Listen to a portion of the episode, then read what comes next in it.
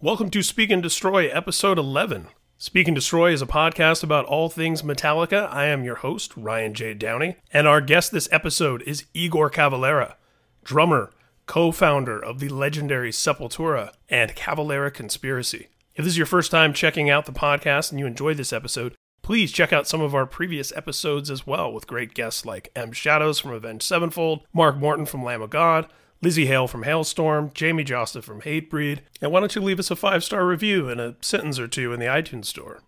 The idea here is that we have wide ranging conversations that always come back to Metallica somehow, somewhere. Sometimes they're entirely about Metallica, sometimes they're partially about Metallica, but Metallica is the anchor, it is the continuing thread between the guests, all of whom are people who have worked with the band or toured with the band or are just big fans of the band. We hope you're enjoying what we're doing so far because we're having a lot of fun doing it. Together with his brother Max, Igor Cavalera founded the band Sepultura in Brazil, releasing classic and important metal albums like Arise, Beneath the Remains, and Chaos AD. Though Sepultura continues today without either Cavalera brother, Max and Igor have been reunited in Cavalera Conspiracy, who just released their fourth and, in my opinion, best album. I love all the Cavalera Conspiracy records, and this one is definitely my favorite. And I'm not just saying that because it's the newest. Why would I say that? I'm not in the band. I love the record. If you don't believe me, go check it out. If you do believe me, go check it out. Either way, you should listen to that new Cavalera Conspiracy record. They also recently completed the Return to Roots tour, where they played the Roots record in its entirety. I recently had Max on as my guest on our sister podcast, No Prize from God, and I'm thrilled to present this conversation with Igor Cavalera for Speak and Destroy to all of you. Plus, I was able to ask something I've always wanted to know. Was Jason Newsted asked to join Sepultura? So here it is, my conversation with Igor Cavalera of Cavalera Conspiracy and Mixhell. This is Speak and Destroy.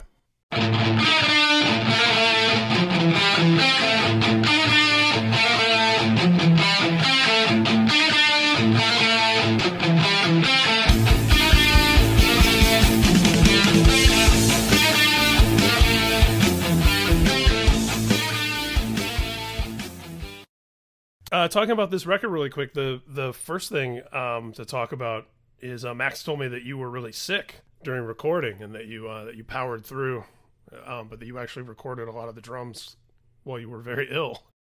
It was crazy, man. I, I just trying to fight this cold, and I had this really bad cough. Like my chest was full of uh, like really really bad. And then I remember even the producer uh, Arthur one day he came up to me and he was like, "Man, I was editing uh, some of your drums, and I must have about a thousand coughs of, of, of your between tracks. Yeah, like songs, I'll be like, like crazy. So it was a weird time because uh, I was doing a lot of traveling, and I guess my uh, my resistance went really low. But it was cool. It was cool because also like I don't know when you have to do stuff, you have to do it. You know, it's the same with the show. Yeah, you can you can be sick like five minutes before you perform, but then when you perform, you you just do it. You know, and then you go right back to being miserable again. So that was kind of like my whole thing during the recording. I was like miserable in a hotel for most of the time, and then I'll go to the studio and power all those drums and put all my energy into it, and then back to to the hotel to the point that I didn't really do anything else while I was in Phoenix. I was that that was the only thing I did. So it was cool. It was cool. Somewhere out there, one of those uh, like drum program people needs to get the Igor Cavalera cough. Someone can use that as like their snare sound. I know, man. I wish, I wish they sample it like kind of like a sweet leaf kind of thing. yeah, exactly. Or a joke thing in one, but I guess maybe Arthur still have some of those to to play around with, like maybe a B side of a Yeah. hidden track or some something You could- like that. You could make a Mixhell song with that. Use it as like the as like the rhythm Yeah. track Yeah, for coughing over and over. like Turn into a snare or something. So tell me a little bit about what the process is like making these records now, because obviously with the first Cavalera Conspiracy record, you know, you guys hadn't played together in a while, and now with you know putting out records as CavCon and touring behind it, and then with the whole Roots tour that you guys just did, and and you know just how much more in sync. I would imagine that you that you that the two of you are. Uh, what's the process like now for putting one of these records together? It's funny because in the in the first few uh, Cavalera, we had this idea, almost like it came from like we read somewhere. We don't know how much true it is that SOD. I think they they wrote and recorded their album in like a week or something. It was something that we heard, and we I thought with Max that would, that would be cool if we could do something like this where we just put it on the spot, and then of course Max has a bunch of riffs, but to actually turn those riffs into songs, we only would have a few days to do it. So the first three Cavalera records, we did it pretty much like that, where we just went into the studio. I, I had a few of the riffs, but still all the major work was done right as we are recording. And then on this one, we change a little bit because, like you're saying, you know, like me and Max, we have such a good chemistry together that we felt it would be cool to bring someone else to, to do something with us. And that was Arthur, where the first three records we pretty much did ourselves with the help of a really good engineer at the yeah. time, you know, in different locations and different people. But as like a main producer, this is the first time we're working as Cavalera with someone that pretty much helped us with all the way from structuring to trying new stuff. And that's something that we haven't experienced in, in a long time. And that was quite uh, I have to say, quite uh, surprising in a good way. Because uh, then again, you know, like someone coming in, especially like a younger person coming in into this world that me and Max are so used to do it, it can be a, a little tricky, you know, like yeah. if the person doesn't know how to to act or how to to deal with the whole situation, he could be tricked again into being just another engineer again. Yeah. And that was not the case with Arthur. Arthur came in and he was really pushing certain things.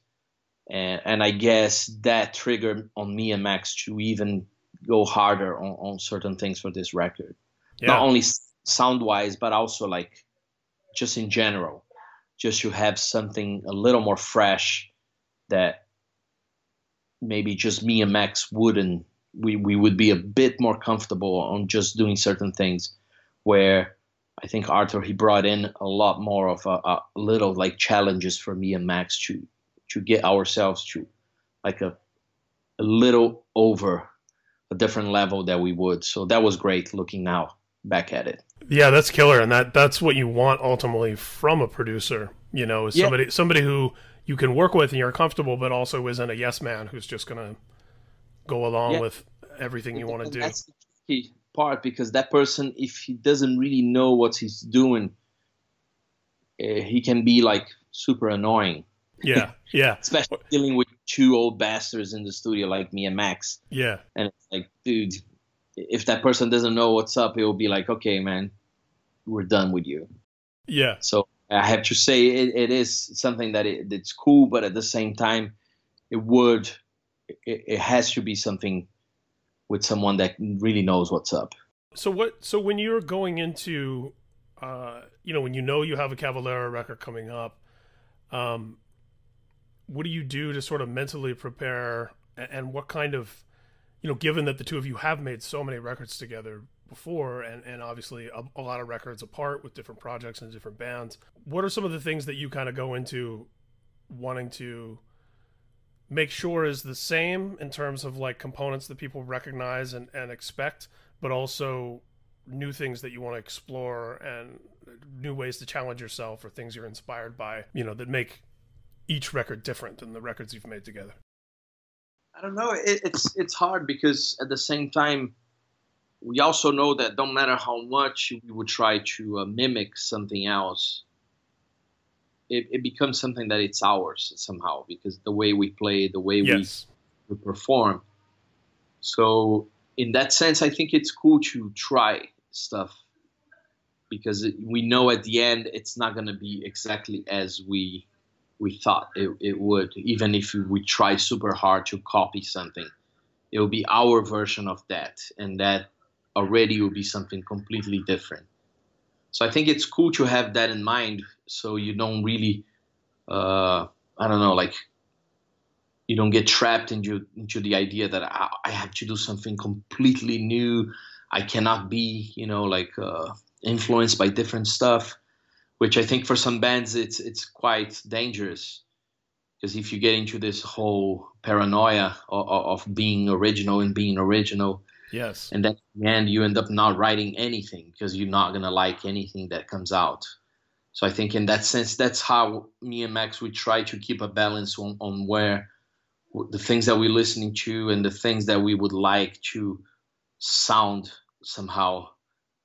We try to put everything together. And at the end we know it's going to be different because we come from also a lot of different worlds and different ideas. So i, I think yeah. that by keeping an open mind that helps a lot going into every project we go together. Yeah and i, I think uh, you know it's interesting because i was just talking about almost this exact same topic earlier uh, in another interview, uh, but how, you know, like Metallica, for example, they're such an important band and so influential, and, and Metallica sounds like Metallica, but at the same time, if you reverse engineer it, you can say, oh, it's Diamond Head plus Motorhead with Led Zeppelin or whatever. But what makes it unique and what it is is that it's those people taking those influences and combining them in a certain way that comes out through them. And yeah, I I, I got to tell you, as somebody who's interviewed bands for you know 20 plus years uh, how many times i hear like oh i don't really know how to describe us. I don't think we really fit in anywhere uh, you know we get lumped in with this genre that genre. We don't really fit there. And it's like there's nothing if, if anything i think that it's that much more admirable to kind of acknowledge the roots if you'll pardon the bad pun of uh, of where you come from uh, but understanding that it exactly like you said, it's always going to be different and unique based on the fact that it's you and that it's coming through you you know? That's one of the things i love about max is that he's always paying attention to like new bands and you know and he'll he'll talk uh, just as much about you know napalm death and terrorizer as he will like code orange and uh, you know nails or something. Like he's just always like absorbing things but then channeling it back through like the unique voice that you guys have as artists that that makes it yours. I think that's what great great bands do, you know. Yeah, because I, I, I again, I think some people are scared of, uh, you know, like, oh, I don't want people to find out where I got my ideas from. And it's like, come on, even if I tell you exactly all the drummers that I listen to, that I get inspired to do this record, even if you try, you're not gonna be not even close to to what I did, because it's a whole different way on researching and, and translating that into yeah. how you translating. So yeah, it's it's funny. It's funny just because you know some people are so protective of certain things, and it's and at the end of the day, I, I think it's just like it's cool. You know, if you if you ask, like you're saying, if you ask the dudes from Metallica, they'll probably say on the first records they were ripping off a lot of the new wave, you know, with the British heavy metal shit. Like straight up, they were biting that stuff, and then of course it was their sound. Yeah, I mean, their first few shows, they were playing Diamond Head songs and not necessarily telling the crowd they were covers. you know, yeah. it's like that's kind of how everyone starts. You know, I, I Ville Valo from him years ago. I'm um, doing an interview with him where he said, uh, he said, "Yeah, my band is just Type O Negative meets U2," and it was like he says that, and you're like, "Yeah, I mean, it is, but it's but it's not. It's like so much different and." You yeah. know what I mean? It's like you've made something uniquely your own out of that. But yeah, but like I understand when you say it that way. That and I always I always find that more uh, respectable than trying to yeah. have these grand, you know, like everyone's reinventing the wheel all the time. Exactly. Yeah, and then and that's something that Max always like from from day one. He was always like, man, you know, even the, his lyrics. He was like, man, this is based on this band or it's based on this movie like straight up. I have no problem saying like you know like yeah. Arise Rise, for example, it, it, was a title that we heard from many times from, from this old uh, crusty band called Amebix from mm. England. Yeah. They have, a, they have an album called Arise, which me and Max will listen to it like a million times. And then when we did Arise, we were like, man, we, we need to call it the same because it's such a cool name and it presents so much to us. So yeah, so those things were always like for us very special to Yeah. to that connection. Max told me uh, recently, actually, about um, this transformative experience for both of you uh, in terms of music, uh, going to see Queen uh, play in Brazil as kids, and now that was like a big, uh, you know, you guys went from being really into soccer and this and that and whatever. It's all of a sudden it was like, uh, music is going to be our thing. Um, was that was that the the transformative moment for you as well? Were there other experiences that you had independent of Max, and what was kind of what got you going in music? Oh, actually, it's funny because I was already like playing the drums, Hmm. like since I was like six. But I would, I just played because I loved the drums. I I, I didn't have any. Uh, I don't know. I didn't want to even to be in a band. I just liked the drums. So, to be fair, the moment we saw Queen, it was the moment that me and Max would just look at each other. We're like, "This is it. We, we have to turn this into like we, we got to make music, man. This is it." And it's funny because it was like an older cousin of ours who had this insight, and he was like, "Man, he, he always saw how me and Max were different from all the other kids." And I don't know. Somehow he was like, "Dude, I I think this this concert is gonna change their life," and it definitely did. Like to this moment, when I see this this cousin of ours, I'm like, "Man, you know it's your fault." it's you, and he's like, "I know, I knew it. I knew that the mem- the moment you guys saw that, it would be a different thing." And it's pretty cool to see that. That sometimes some people can see that in kids and and, and maybe change their whole life. You know, Yeah. and definitely for me and Max, it definitely did. Especially, we're talking about Queen uh, during the game tour in uh, '81. So they were probably the biggest band at that time in in rock. So that that's one of the things when you see a band on, on their top form like that, it's so inspiring. It's not like you're seeing somebody like 40 years later yeah, yeah, and it's a whole different thing. Like you, you saw them at their peak when when they were like just absolute like destroying. Like everything in the show was perfect from lights, sound, the performance, everything. So it, couldn't be more for us something that inspired like I don't know any other show. It could be a different thing. You know, maybe if we saw. I don't know, like we saw Quiet Riot a few years later, and it wasn't that amazing. You know what I mean? Like, yeah. It's not Queen. um, yeah. It's not Queen. Queen, you know, at that time, maybe if we saw maybe Queen at, at Hot Space or something like that, it wouldn't be as killer. I think. Yeah. So that was, and I know also it was kind of around the same time. Um, you know, a lot of things were changing in, in your lives as far as you know losing your father, which I, I also lost a parent when I was when I was young as well. Um, and you know, and a, a change in lifestyle from kind of what, how you were accustomed to living, and then you know that whole thing. So where did um, metal come into the picture for you? And do you and do you think that those events, kind of what was happening in your life and family and everything, were those intertwined somewhere? I find a lot of people like myself, you know, I I didn't realize it at the time, but as an adult, it's kind of like, oh yeah, I guess it makes sense that I got into like metal and hardcore, you know, a couple years after my mom passes away, and you know that that kind of shit. Sort of as an outlet, you know. Yeah, because even at that time, I remember like me and Max, even uh, the whole Queen thing. I remember we would look for the like the faster songs in it, like the the ballads at the time that all those bands had. We were like, yeah, that was that didn't do anything to us. It's like the fast songs, the songs with the more energy.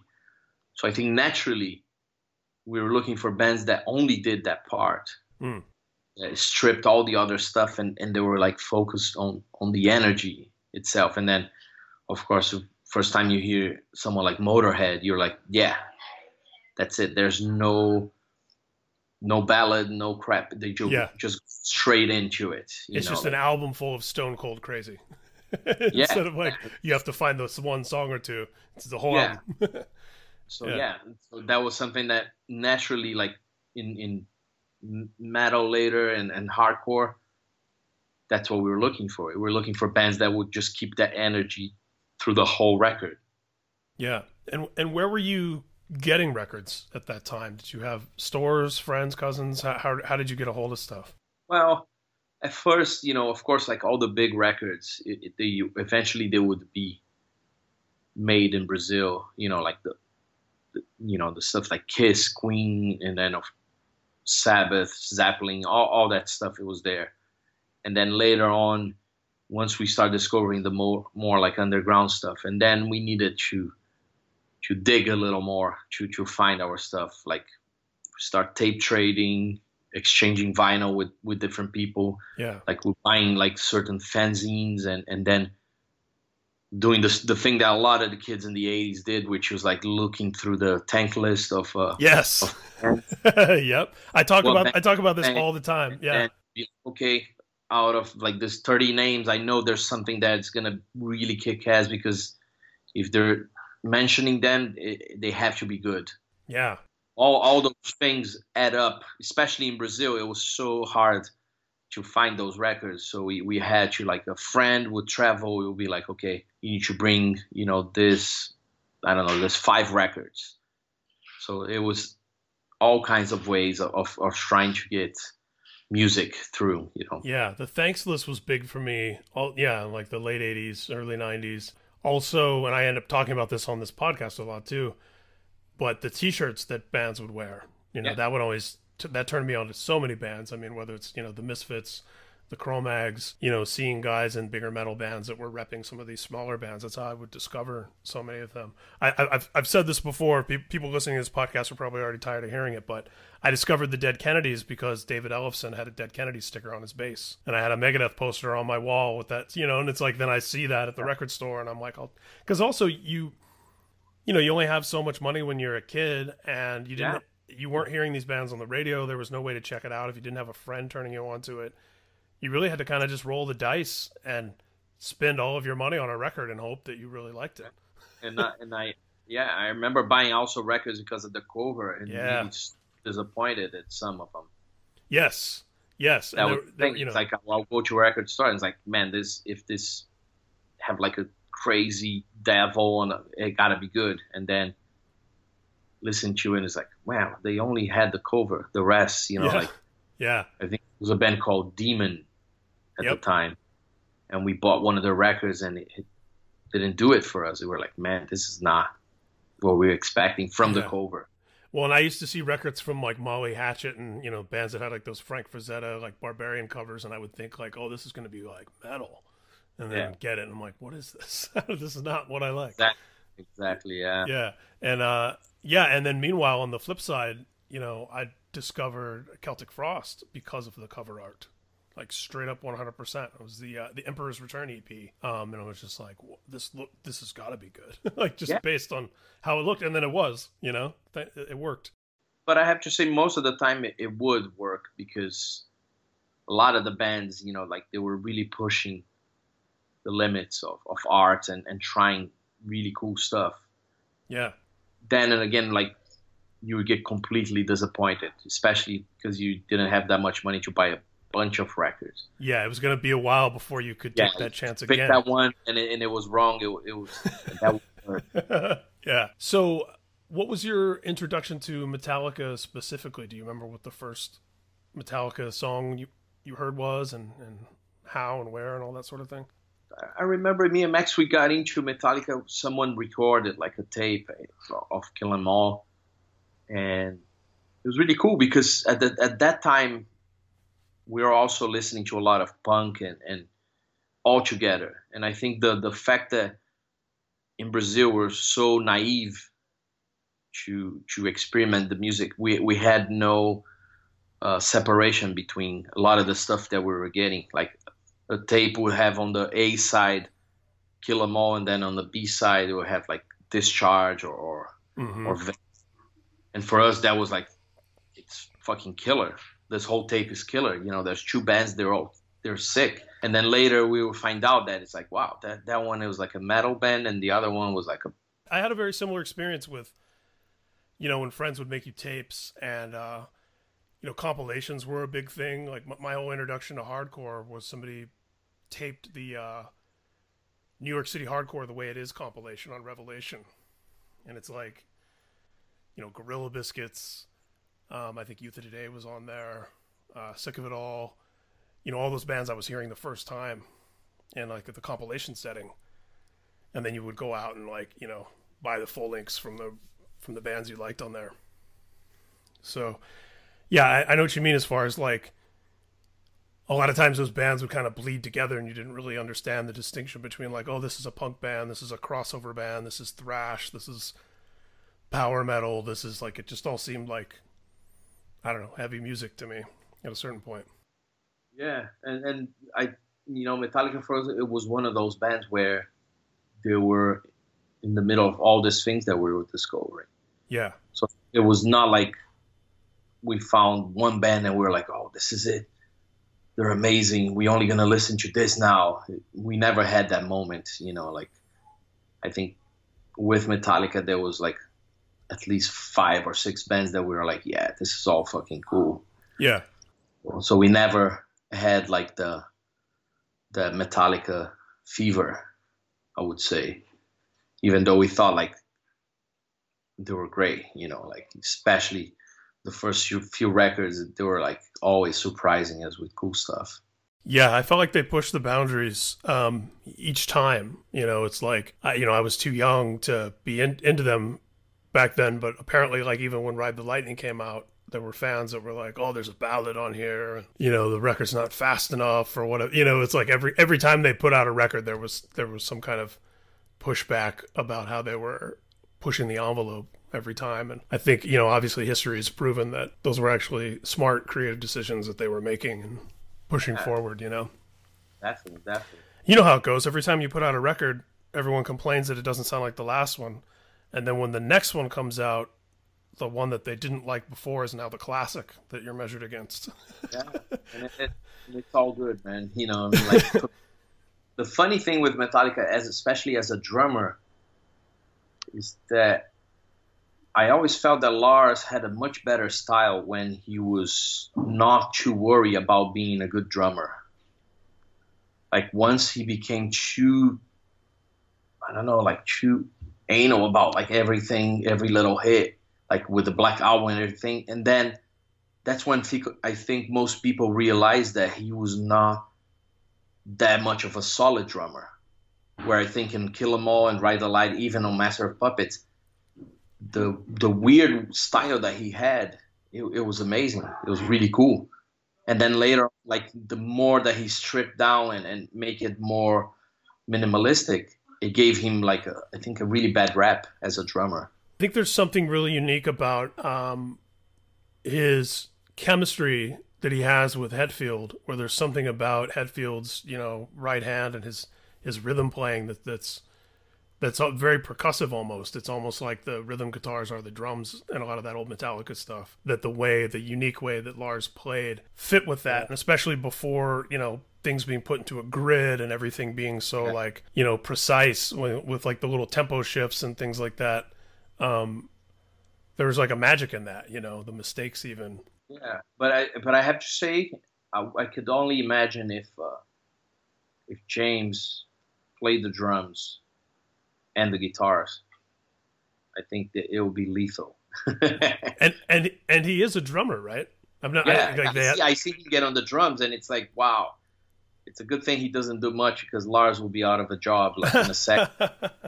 I, I, I will say, um, you know, I was talking about this. Uh, I was with my with uh, Dave Peters from Throwdown uh, two days ago, and we were talking about. Um, there's this part, and now that we're dead, one of the songs on the newest Metallica album, where he does this he does this double bass thing and this thing on the toms that like I couldn't imagine another drummer putting in that spot in the riff.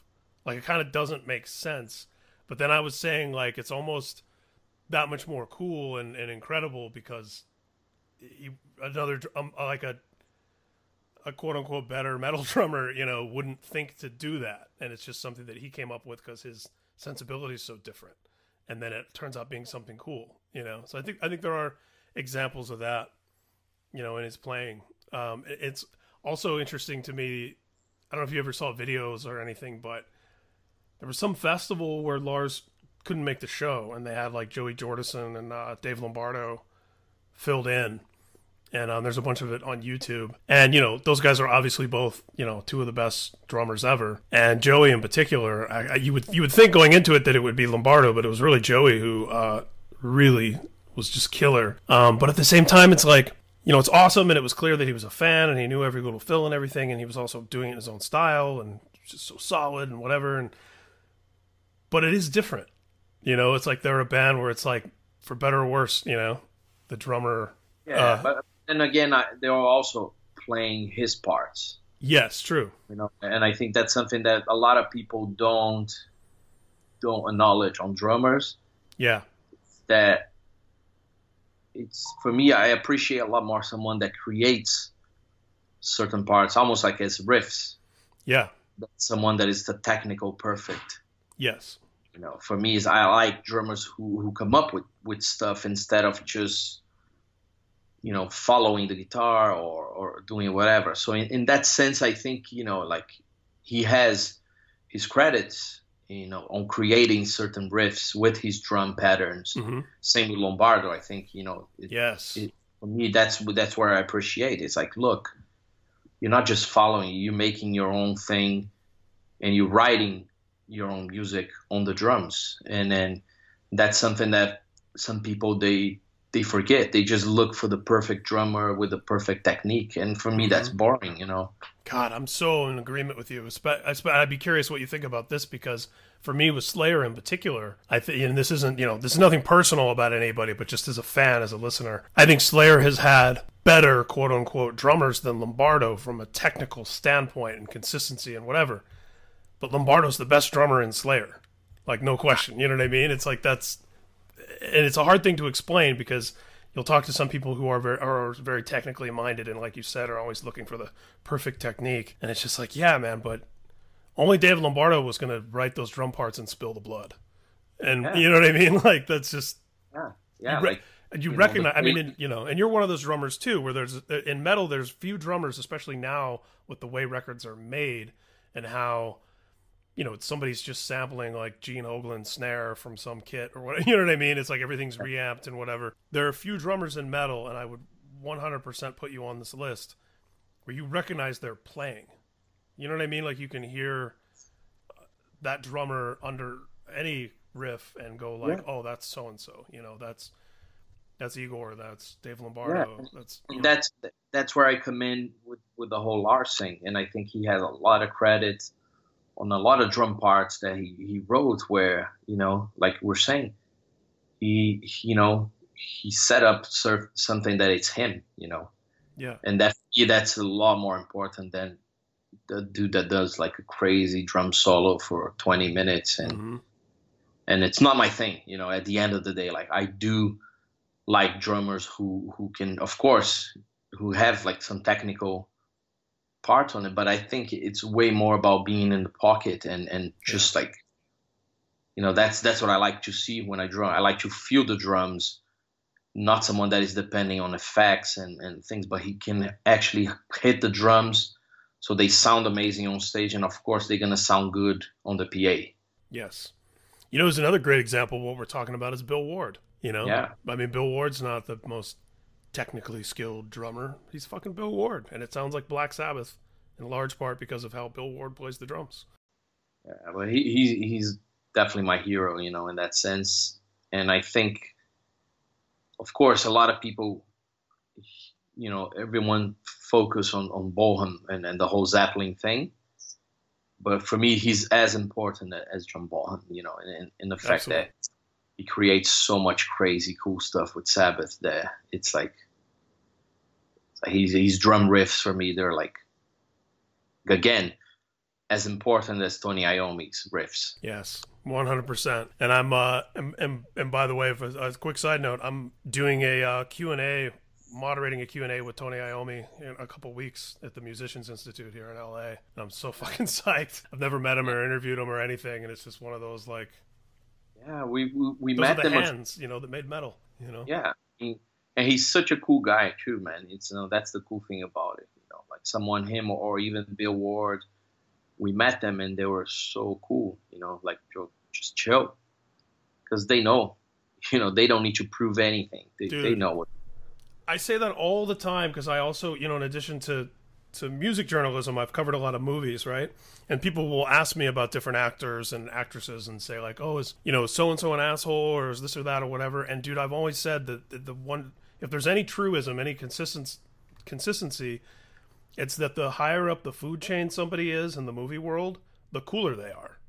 And it's because yeah. if I walk into a room to interview, you know, Johnny Depp or Tom Cruise or somebody, they don't have shit to prove to me. You know, they're comfortable in their own skin, they're cool, and those are the people that are the nicest to you because um, I don't know, they're, they're interested in, in the person on the other side of the table. It's more sort of this B and C list are the people that you see showing up with the entourage and making sure you know they're somebody because they're they're trying to prove they're somebody. I've, I've always wanted to ask you this. Um, I don't remember what year it was. It might have been like 1998 or something and, and it's great because it's been so long now that I think it's it won't be touchy. But there was I think it was Metal Hammer or something like that. One of those magazines had Jason Newsted on the cover, and there was a big pull quote about him wanting to sing for Sepultura. Um, and this was after the split with Max and everything, obviously. And I rem- this is just me being a Metallica nerd. I, I remember the the rumor anyway was that that caused some a little bit of trouble in the Metallica camp when that when that article came out. Um, but I'm always curious. You know, now obviously hindsight and uh, you know everything. So much has happened, and God, I guess it's been 20 years. Um, what was the situation back then at the time? Was that an idea that was ever discussed? Were were you guys? Because I know I know he was a big supporter of Sepultura, and, and you guys were friends with him, right? Yeah, I mean, it was never it was never mentioned. I have to say because he was such a good friend of, of ours that it, it was, you know, to, to be fair, it was really in, in respect of what he did in Metallica. We would never ask something like this. It's as like asking, you know, like in football, if it the coach for whatever, you don't want to ask that coach to leave and come to your team unless that coach it's out of a job. Right. That's how I see it. So it was never a question. Even maybe he thought, I don't know, you know, it, it, it was his desire, but for us at the time, no, we never thought about that, you know, especially because he, it, maybe if he wasn't playing with Metallica, it would be a completely different thing. Yeah. But we, ne- we never asked him or, or, or even mentioned things like that. Were there other guys from bands of that era that you looked at or talked to or that or that tried out for the gig at that time? Not really. I think everyone was pretty much chilled, you know, in the sense that nobody came forward or, or asked or, or, anything like that. It, it, was really, and then again, I think it, it was it was also we wanted something new. Yeah. So I think it, it was it was a combination of both of us not not redoing something and also not having someone from from another band and yeah that's somehow... always that's always my advice to bands even you know uh, when when there's a significant lineup change especially a singer. I feel like going with somebody who's quote unquote unknown or lesser known is always the better move because as soon as you get somebody who's so established somewhere else then it becomes like, oh, this person plus this band. You yeah. know, like Avenged Sevenfold with Mike Portnoy instead of just Avenged Sevenfold. You know, um, you know, obviously sometimes it works out really cool, like um, Black Sabbath with Dio, and you know, there there there's some exceptions, but I think generally it's it's kind of a bad move to to get someone of, of equal or greater stature in the yeah. scene because it, it, it over it starts to overshadow what the band is on its own. Yeah, and I and I think you know like band like Sabbath also, of course, they were friends. You know, yeah, it's like like when Ian Gillan did uh, Born Again. You know, they were chilling together. It's like, yeah, you want to do this. You know, it's different. Yeah. yeah. So yeah, so I don't know. For us, it was a complete different thing. How did that relationship begin with Sepultura and Jason Newsted? Do you remember what? Because I remember, I, I remember as a fan, just him wearing, you know, Sepultura shirts and hoodies and stuff and pictures and always kind of repping and being a supporter. Where where where did you how did you guys first connect? Well, actually, it's crazy because the first time we played at the Omni in uh, Oakland, hmm James was there. He came to see us, and of course we were all freaking out because he was backstage and hanging out, and he was him and uh, Jim Martin from Faith No More at the time. Wow. Yeah.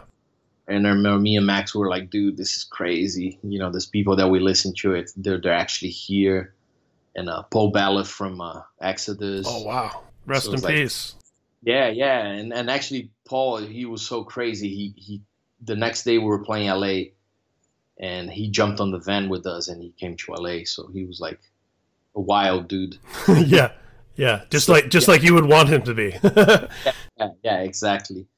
So at first we we met James, and then later on we met Jason, and and he was like totally into like what we were doing. Like he knew every song, and then to the point that I visit him once at his house, and I found out he that he had two cats, and uh, his cats were called Max and Igor. That's fucking awesome. yeah, yeah. That's so fucking cool. Yeah, but I, dude, and to be fair, he's one of the coolest bass players ever. Absolutely. Like crazy. I remember like watching him, and he, he he's insane. You know, like he's so good.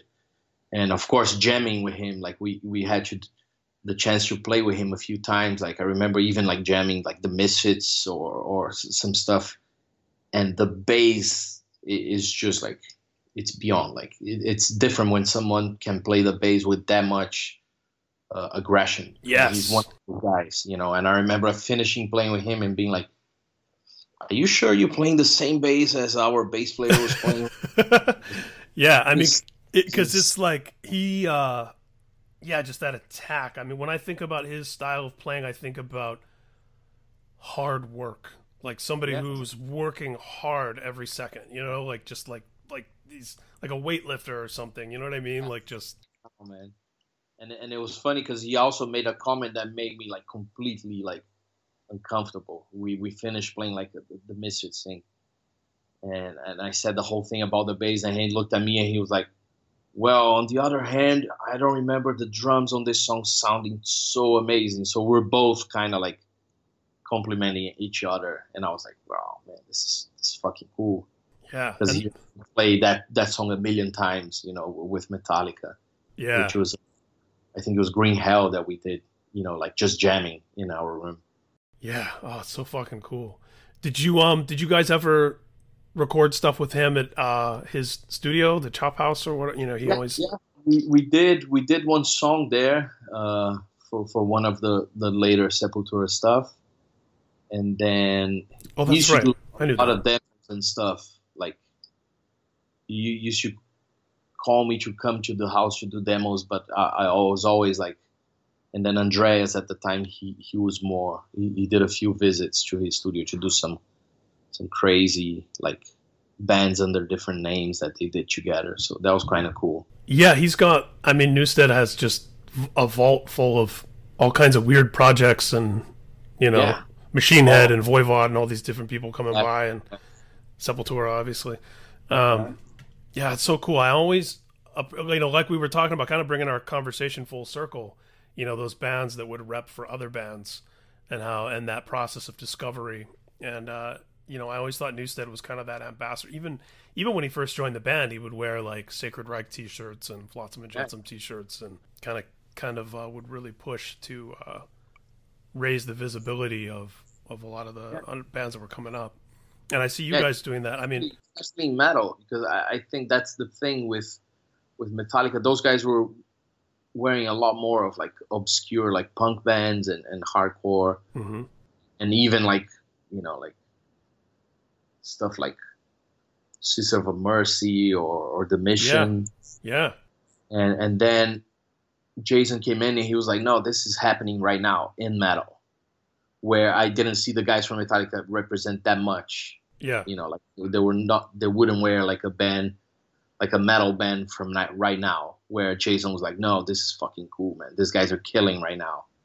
Yeah, so i think in that sense he was he was more of like the new guy kind of, kind of like bringing in some some of like the heat that was happening at Yeah. the time. Yeah, and I remember, you know, honestly, um, as somebody who was a, a metal kid and then became a hardcore kid and whatever, I always remember Igor from Sepultura being the guy that would wear Hatebreed and Earth Crisis and Integrity and, and all these bands that I was, you know, friends with or going to see or playing shows with or, or whatever at the time. And that was in a similar way to Newsted repping Sepultura. I remember for a lot of us kids in the hardcore scene, especially in the Midwest, you know, even getting somebody like Derek, who was a known hardcore guy in Cleveland, you know, like I don't know, it was always it was a very similar sort of thing. Like Igor was the guy in Sepultura who was like Newsted, the guy in Metallica who was repping for integrity and hatebreed and stuff like that. I always thought that was really really cool. What's making you psyched these days? What are you inspired by, music wise? There's a lot of cool stuff, man. I have to say, you know, like that's the cool thing about me and Max. We we still act like we're 15. Yeah, Every time we see each other, I I, I have to drop like at least like 15 names on on, on his like Spotify thing. yeah, then he's the same. He was like, dude, check out this black metal thing, you know, like from, and he always find like the craziest, most obscure shit. So it's really cool. We exchange a lot of ideas. I think one of the last bands he showed me, it was a uh, Zeal and Ardor. Uh huh, yeah, know if those guys from uh, Switzerland, yeah. and uh, that that was pretty. cool. That's a name. I, that's a name I've been seeing. I haven't actually listened to it yet, so I gotta check that out. super cool. Super cool. It's uh, it's almost like it has this like a slave kind of like vibe to it. I know, love kind I love how enslaved has gotten like all weird and psychedelic these last like several albums and but still like Yeah. you know dark. Yeah, no, I know it's, it's and then I don't know, like now, of course, like the the, the late the latest uh, Full of Hell, the record, it's insane. Yeah. And you got you So- guys took them on tour with the Roots thing, right? They toured it Yeah. this. I also did a remix for one of their songs for like their Japanese uh, version of the record, Mhm. which came came out with a few remixes, like something more electronic. So, and of course, the body. It's it's one of those bands that it's my favorite right now. Like they're insane. They're so good. Like a duo. Also, again, like two crazy guys making a lot of weird noise. And Yeah. uh, there's cool stuff. I don't know. Yeah, this band called Vatican Shadow. I haven't heard that. Yeah, it's not really a band. It's more like a, a project, and it's, it's really cool stuff. More electronic, noisy, kind of like in, almost like industrial. Have to check that out. Vatican Yeah. Shadow. I know uh, your brother was telling me he was baptized at the Vatican. Yeah. Speaking of the Man. Vatican. It's crazy, man. That's the most evil place on on the on earth to be baptized. The Baptized. Vatican. a lot more evil, more evil than anybody else. a lot, a lot of evil is associated with that. It's funny, Yeah. you know. I had this conversation with with Dwid not that long ago about he was saying he's like, you know, all these black metal guys that are so evil. He's like, they should really all become Catholics because the Catholic Church has done the most evil. That's it. yeah, He nailed it, as as always. Dwid is is- also a really good friend. yeah.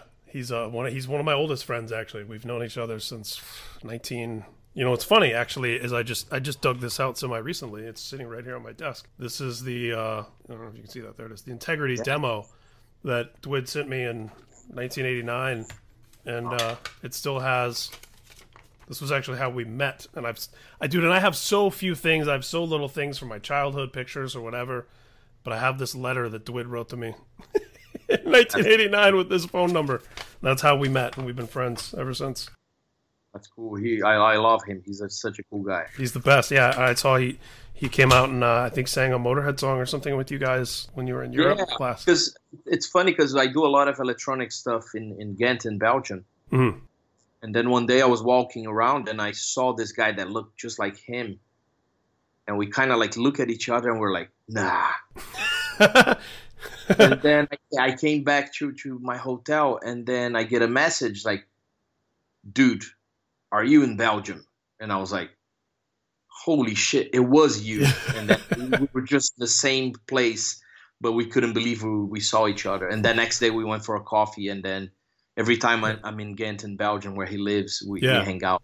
That's so cool, and especially to see each other in Belgium because it's like, no, he lives in Brazil. No, he's from Cleveland. Yeah, exactly. it's like, It's like totally off. Yeah. um. So I gotta ask you the last question. Um, you know, obviously Max has Cavalera Conspiracy, Soulfly, Killer Be Killed, these different things he's doing. Um, and I know that you know you do a lot of the electronic stuff, the noise stuff. Obviously, people are familiar with Mixhell. Um, do you have uh, any inclinations towards doing something else metal in addition to Cavalera? Is there, you know, like like a, a band with Dwid, for example, uh, you know, or, No. or something like that? I, I actually I talked to him about maybe doing something in the future because he's one of my favorite uh, like singers. Yeah, So yeah, so maybe that that would come. Like there, there's also some ideas of, of doing something a little more hardcore, not so much metal. Mm-hmm. Some friends here in London. I, I have this this really good friend. He sings in a Turbonegro, yeah, sure. and uh, he used to be in a lot of like hardcore bands. And uh, we've been talking maybe about doing a project together, like uh, Oh, that's cool. just fun. Yeah. So th- there is stuff, but then again, it's hard, you know, like with everyone doing so much stuff all the time. To actually sit down and, and, write a record, it's it's a lot of work. yeah. so I don't know when when that would be possible, you know. Yeah, like you were saying with the Cavalera record, you gotta carve out the time and focus and do it, and then it's like, okay, I'm sick, but this is it's now or never. Yeah. We got to make this record right now, Yeah, or it's not so, gonna happen. Yeah, it, it it has to, you know. So hopefully I have a little more time to to do some some different projects, which I I always love to. And then- and then Max, of course, he he's like the James Brown of metal, Yep. like the hardest working guy in the in the metal. He he doesn't stop. yeah, Greg. Greg always says uh, he's like Max pisses riffs. Yeah, but he he does. And, and uh, not another funny story in the in the record is that at one point Arthur, which is the producer, Uh huh.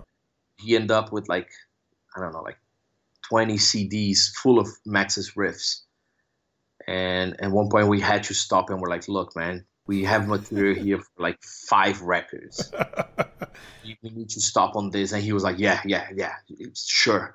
But it's like you're saying, like he just shits riffs every day. And they're good ones. So that, yeah, that's the thing too. Good ones. That's what's so insane about it. You know. killer. Yeah, and it's like the records only happen even it seems like when somebody like you or Arthur or Greg or you know somebody comes in and is like, "All right, let me take all these riffs and do some Yeah. shit here." Like, you know, we got to make a record, man. So slow down on the riffs. Yeah, I love it. Well, Igor, thank you so much for taking you, the time to do this, man. I'm glad it worked out. Well, thanks, man. We'll uh, stay safe you, out man. there, and uh, yeah, hope to talk to you Thank- soon. Ho- hope to see you soon, man. Yeah, man. Cheers. Take care.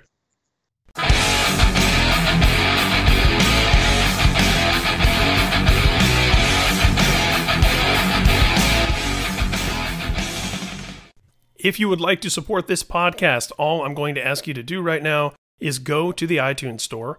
Either go through the podcast app on your iPhone, go on your desktop, go on your Dell computer, your maybe you have one of those computers with a little alien head on it. Whatever you got, go to iTunes, 5 stars, just a sentence is all you really got to leave. The more of those five star reviews that we get with a sentence or two written to accompany it, the higher the visibility for the podcast, the more people can discover it.